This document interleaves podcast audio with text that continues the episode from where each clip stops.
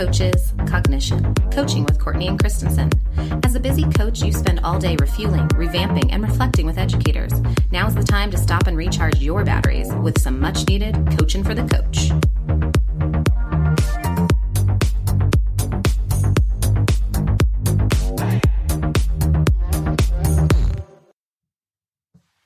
Welcome back to another episode of C3. I'm Courtney Groskin and I'm here with Violet Christensen. Violet, how are things going in your world? Overall, we're doing pretty good around here. Um, this is a interesting end of the school year. It doesn't even feel like it's ending. It just kind of feels like we're going to keep trudging forward. Um, so it's it's just been interesting. It's been fun to work with some educators around how they can stay connected with their students in this time. Um, it's yeah. been fun to see one of my sites, they're using their school mascot in order to make fun videos of activities kids can do each week. And I've seen another site where they're really taking their fifth grade continuation and turning it virtual and figuring out how grandma in New Jersey plus our parents here um, in Longmont can all be watching at the same time and honor those kids. Um, and just just really finding ways to connect even a kindergarten tour so that kindergartners can see what what that school might look like that they will be hopefully joining us with in the fall. So it's it's just been interesting to find new ways to connect. And then personally, um, I think my daughter's been grieving that loss of the end of the year, and just we've been trying to figure out how can we build a preschool kind of modality this summer and try to make up some of that work that we didn't get done in the last eight weeks due to other things happening. so we're trying to figure out our own game plan moving forward to be ready for kindergarten. Yeah, it's amazing. I mean, we pivoted on a dime to change our instruction online and then all these end of the year celebrations. It's interesting to watch how people are honoring, you know, seniors graduating from high school. They're asking everyone to go out on a certain date and time and stand up and clap for them. And then all of these end of the year celebrations that are moving digitally and how, you know, great it is to watch that we're still honoring those students' work. Yeah, it's never it's never going to be the same, but it's beautiful that despite us all being so isolated, we're finding ways to come together and really lift up those people who this is a pivotal year for. Yeah, that crave or the need for that human side of connection is really coming out, I think, in everyone, even Absolutely. the introvert in me. Even the introvert in you. And how are you doing in your introverted world? It's, you know, been weird. Um, really trying to support teachers as they go back and start to pack up their classroom. I mean, things are really truly frozen in time. They went back and the date is still March, you know, 12th written on the board because they didn't come in the 13th to start that day like they expected. So really just trying to be there and walk them through that. And, you know, it's okay to have these feelings. We all, you know, get sentimental at the end of the year, but then, you know, kind of mourning that loss of not having the school year we all anticipated. Um, personally, I mean, Pickles is still loving life. I, fear for when I return to work, um, what an adjustment that'll be because she essentially lives in the backyard. Um, still holding out on some vacation plans, but the sensible part of me is like, they're not going to happen. But I think part of me just needs to have it there to dream about the possibility, um, of leaving the house someday. I don't know. Having that, that token to look forward to, because as educators, usually we're like looking forward to summer and jumping at the bit and it's a little flat this year. It, it's not feeling the same at, at all. And I'm betting your educators are really grateful to have you to lean in and support on as they're grieving that loss. Yeah, it's totally different. Um, you know, we're planning, we're ramping up our PD for the summer to support teachers in case we are in an online environment. So I think this summer may just not have the same tone as summers in the past this is just going to change a lot of things. And I, I, actually was inside one of the sites the other day and and, a, and an elementary school with no kids. It's just it's eerie. It's really eerie. So um, I'm glad that you're there to support them and help them through. That's yeah. Huge. Thanks, Violet. I know you've been doing a ton of short term coaching, um, working with different staffs to roll out PD. How are you able to handle building in so quickly with different staffs and principals in those situations? For me, I just feel like I try to just go in and be as charismatic and upbeat as I can be. I sometimes feel like I'm the overly smiley bobblehead girl, like, yay, I'm here and let's do some fun things. But it seems like if I'm able to put that energy out there and be really intentionally positive, then they are receptive to that. So I'd rather go over the top than underwhelm them, if that makes sense. So you really want to come in, pack with energy and really show them who you are. Yes, yes. I always want to lead with good energy and make sure that people are feeling open to me and excited to have me around. So as you reflect back on your year and these short term um, opportunities, how do you think it went? Overall, I think they go well. I always love investing and growing roots in a place. And so it's more challenging for me to be able to build in so rapidly. Um, some of the sites that I've been working with in this past year, it would be just a brief meeting and then diving in head first um, with planning instruction or unwrapping standards. So for me, it's always just trying to meet um, that team or that administrator or that individual teacher where they are and just build some common ground and try to figure out like, yeah, you're feeling this way. I felt that way too. And it's almost that side of coaching that you tend to shut down when you're doing cognitive coaching, that autobiographical side. But when you're building in and you only have those few minutes, sometimes um, building off of common experiences can be a good connection point. So it's really important you go into these situations with an open mind and really show your empathy for the people you're working with. Absolutely. I always want them to feel like I am sitting side by side with them because I am, and that we're digging in and we're unwrapping and really planning and implementing the work together. Um, and making sure that they feel like they have a partner in that. So any way that I can build a bridge, I'm going to try. What learning do you want to take with you um, in the in future situations like this? For me, I have seen some of these short term projects roll out really seamlessly with different sites or staff. And I've seen some that there have been more hurdles with. And so for me, I just always want to be really cognizant of open lines of communication and making sure that people know who I am, what my role is and why I'm there and that I'm really truly there to be a supporter and in no way to be an evaluator. Um, that I'm there to partner and do the work with them.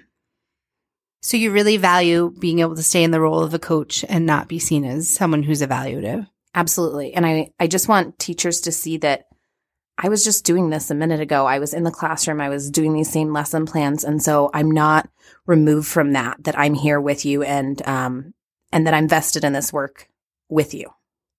So having the teacher understand that you're there as a support system and really that you own the data or you own the classroom together is important. Yes, absolutely.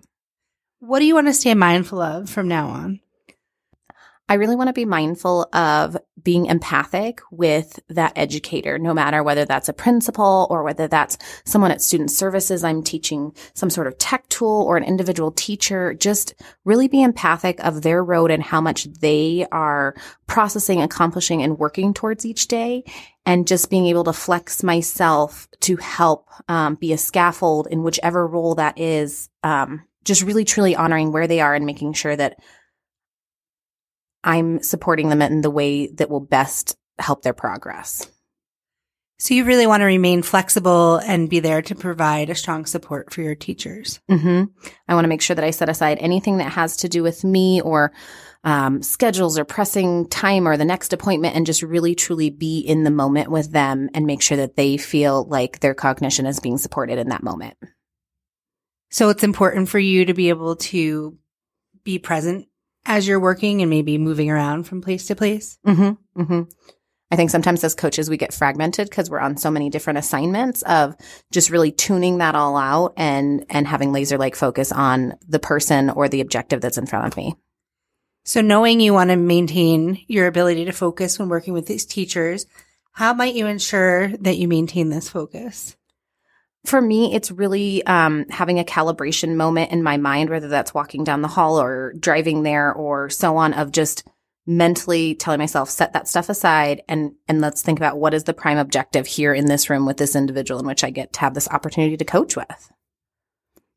So really allowing yourself to have a time to process what's happened and then setting yourself up for success before you go in to your new coaching conversation. Absolutely. Just kind of like wiping that coach slate clean and being ready to start fresh. How has this conversation helped you today?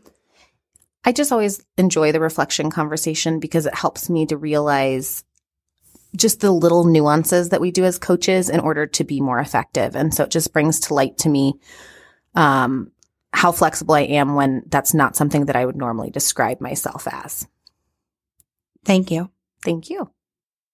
Today we have the innovative and dynamic Julie Reed, who is a support specialist for the District Technology Services Department. She coaches with students, teachers, parents, coordinators, board members, and other administrators. In her role as she's here to provide some insight as how to maximize your coaching minutes, as well as calibrate with a coachee who may see things from a different perspective. Good morning, Julie. Thank you so much for joining us. I'm so happy to be here. We're excited to have you on this bright, sunny, shiny day and have you join us on C3.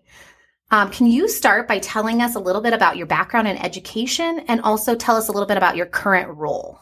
Sure. I spent about 20 years in the classroom teaching Spanish, both at the middle school first and then high school level. And I really always enjoyed um, supporting new teachers as I kind of grew in my career and acting as a peer mentor or working with student teachers. And then eventually, as we adopted some digital curriculum for Spanish, I got really excited about helping other digital curriculum um, adoptions and teachers support that shift to using more technology uh, to support learning in their classrooms. And so I moved into a coaching role uh, as a learning technology coach for Longmont High first, and then into my current role. So uh, now I work inside of our district technology services as a support specialist. And my role is really to be kind of a connector and a communicator um, in support of our learning technology program. So I do a lot of listening. I listen to teachers and schools, leaders, as well as our partners in curriculum and OPD and other district departments. And we really work to make sure that our technology continues to effectively support learning across the district. You bring such a unique skill set to your job, and I'm sure that really helps bridge the gap between what's happening in the classroom and what new technologies and products are available to us. What skill set do you rely on most when coaching within your job? Um, I think that one of the coaching skills that's most useful for me is paraphrasing in kind of an organizing and abstracting way. Because for me, to be able to categorize or like chunk information, that's definitely my go-to move to move conversations forward. Um, a lot of times people are trying to think about not just technology, but they're thinking about their, their technology and their learning goals and what they know about their students' progress and differentiation and, and, and. And so being able to kind of organize and chunk that is, is really important. And then the other thing is, um, uh, building curiosity, right? Like I'm, I'm, I think I'm kind of a naturally really curious person. And so being genuine in my curiosity for what people have going on, uh, really helps me in my current job and in, in coaching when I have to develop a really quick relationship with somebody to be able to work through a problem resolving map or reflecting on something that they're doing. I've been able to be fortunate enough to see your finesse with how you coach and you have such a beautiful um, such a beautiful embodiment of calm when you're going through this and mm. to be able to have that pause and honor people with your inquisitive nature it just seems to roll so naturally for you well, thank you um, tell us what different types of situations do you use your coaching in within your role right now, and how do you flex to the various clientele? Because you're working with everyone from students, um, all it could be pre-K students to K-12 mm-hmm. students to board members to educators to curriculum. So how do you flex to those various roles? Um, really, uh, you know, always starting in coaching with, um, what is this person that I'm talking to bringing to the table?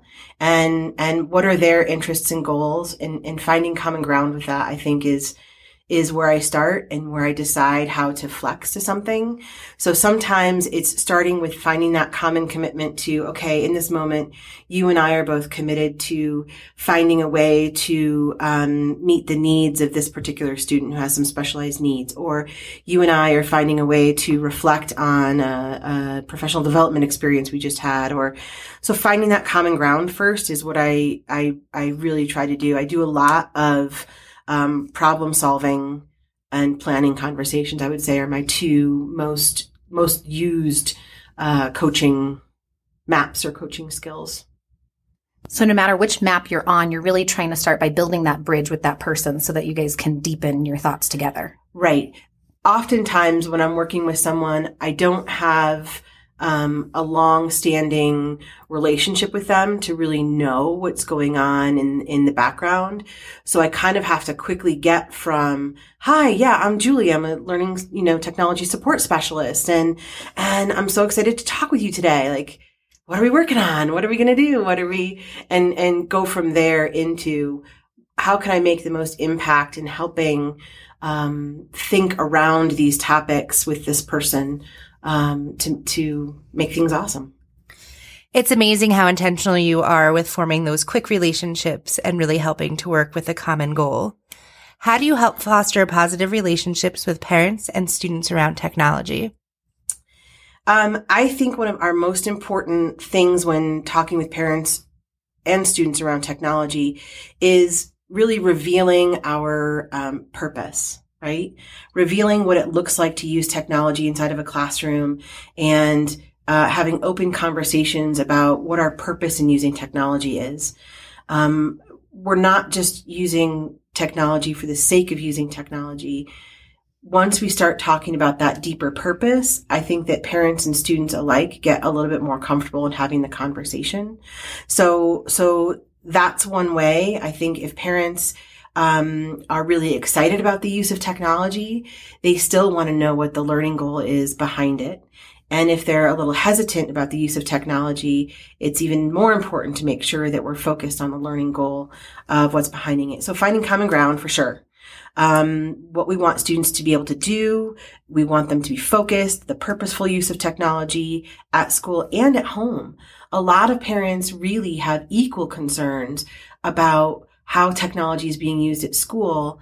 Um, but I almost feel like uh, parents, you know, teachers are are phenomenal experts in their field, and our population eh, here in St. Vrain and our community is so supportive of what we do. And they really have a lot of trust in teachers in our district to do what's right and to know how to manage that inside of school. And they may not feel as efficacious at home with using that technology. So, um, you know, our Family Connections newsletter where we try to give parents ideas of how to use technology at home. What can you do with an iPad in your house over a break? Um, what can you do with an iPad at your house when you're thinking about um, uh, exploring or planning or um, any of that kind of stuff? I think really builds relationship with parents. So starting with that why and then being able to unfold the conversation from there seems to be one of your strategies. Absolutely. And that I, I keep coming back to kind of that curiosity piece, like having genuine curiosity for their lived experience and what their perspective is, I think is a, is a huge relationship builder and is a really quick way to um, get to a place where you can have a good coaching conversation when you really truly are genuinely curious about what somebody's thinking or what their life is like. So that curiosity and when you're able to really understand their angle of something, then you're able to get that common ground in order to build into that conversation. Yeah. So can you go a little further and d- dial in with us as to, we know you've had some of these in the past of talking us through a difficult situation where you utilize coaching to diffuse that. I know that you're sometimes put in those positions where people may not have a full understanding or might not understand the why. How do you mm-hmm. utilize your coaching skill set to help diffuse that? So I was lucky enough uh, to be part of a professional development learning experience uh, that Joe McBreen and Michelle Bourgeois brought into our department with a woman named Corrine Hancock. And one of the things that I really pulled out of her uh, session was that when somebody is coming to you with a, a, a complaint or might feel stuck inside of that that that complaint, um, that if you look for what their commitment is behind that complaint, that that's where you find that sign off where you can move on, right? And I think that I had always maybe in my coaching training and stuff, maybe partially done that, but, but having her put some language to it and a really just easy, catchy phrase of what's the commitment behind the complaint that you're hearing right now has really helped me move some of these conversations forward. Um, and so in a difficult situation, finding that common ground often comes down to what that commitment is. So thinking about a difficult situation and a person who was really stuck um, in this mental place of wanting a technical solution to a problem.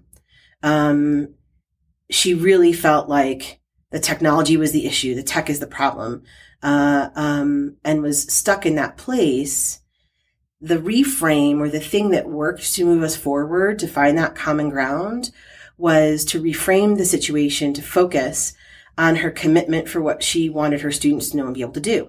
So the conversation went from a, a I need you to come in and essentially consult because I have this problem and really you're the problem and technology is the problem to reframe it to, you know, we are both really committed to providing an experience for your students that looks like this. And you're really looking for a way to ensure that they can reliably have access and experience with that thing. Got a huge yes and sign off, right? And then we were able to move forward together as a team to, to find some solutions and, and, and coach forward in that. So, um, her work and just that, that like little catchphrase of, what's, what's this person's commitment in this moment? Like why they're stuck because there's some commitment that's not being honored in this process. And what is that commitment? And I have yet to find somebody that I couldn't share a commitment with. Because at the very base level, I mean, we're in the world of education. At the very, very base level, our commitment is awesome lives for kids, right? Like awesomeness for young people. So even if you have to go that base of a commitment, you and I together are committed to providing awesome stuff for kids. We can start there and move. that. Using that positive presupposition with commitment um, can be so powerful in moving past the negative. What advice would you impart to someone else in a similar role? Definitely find that place to build or grab, dig in to have some relationship. Um, and certainly in my role and a number of roles that we have like this around the district, sometimes we only have a few minutes Sometimes it's a phone call and you can't see the person's face to know if you're really connecting well. Um, so finding that common ground and making sure that you have an equal commitment to that common ground before you go into any kind of coaching, I think is really important. Um, I think that that curiosity piece is also important. We know that being genuine is so important in that curiosity, right? It can't seem like um, like you just you're going through the motions. You have to genuinely be curious about what someone is thinking, feeling, wanting, doing, uh, in order to um, build relationship quickly enough that they feel um, comfortable in.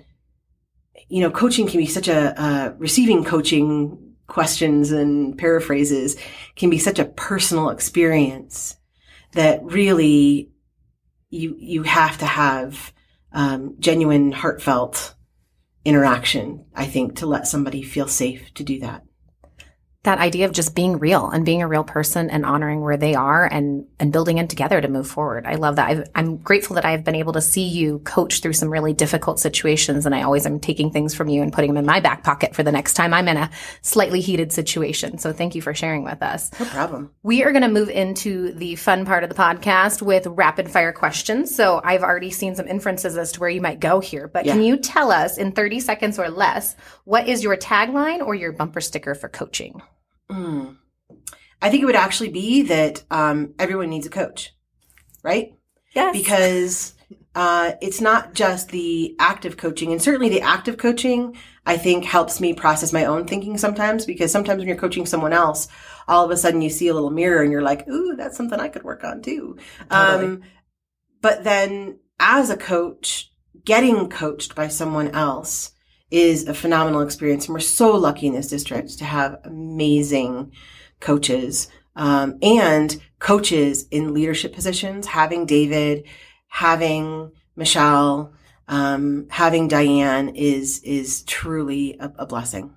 Well, and if you want to hear any more from David, Diane, or Michelle, feel free to go back and check out our past episodes and you can hear more from those brilliant minds. Our other rapid fire question for you here, Julie, is what's your secret coaching superpower or your go to move? That one is definitely going to be that commitment behind the complaint. Asking myself in that moment to not take something personally, but to recognize and honor what that person is committed to and how they are um, bringing their voice forward to try to honor that commitment that they've made. I love that. That's almost like a new listening set aside, not taking something personally. Like that's a whole new thing to put in your back pocket. Yeah. Thank you so much for joining us and Oh, being you're able so to welcome. share everything with us. Love it. Julie has the unique ability to build in quickly with whoever she's working with. She's able to navigate conversations by finding common ground, make that commitment to the complaint, and be sure to recognize and honor what the person is committed to. How might you use these tips to help you coach?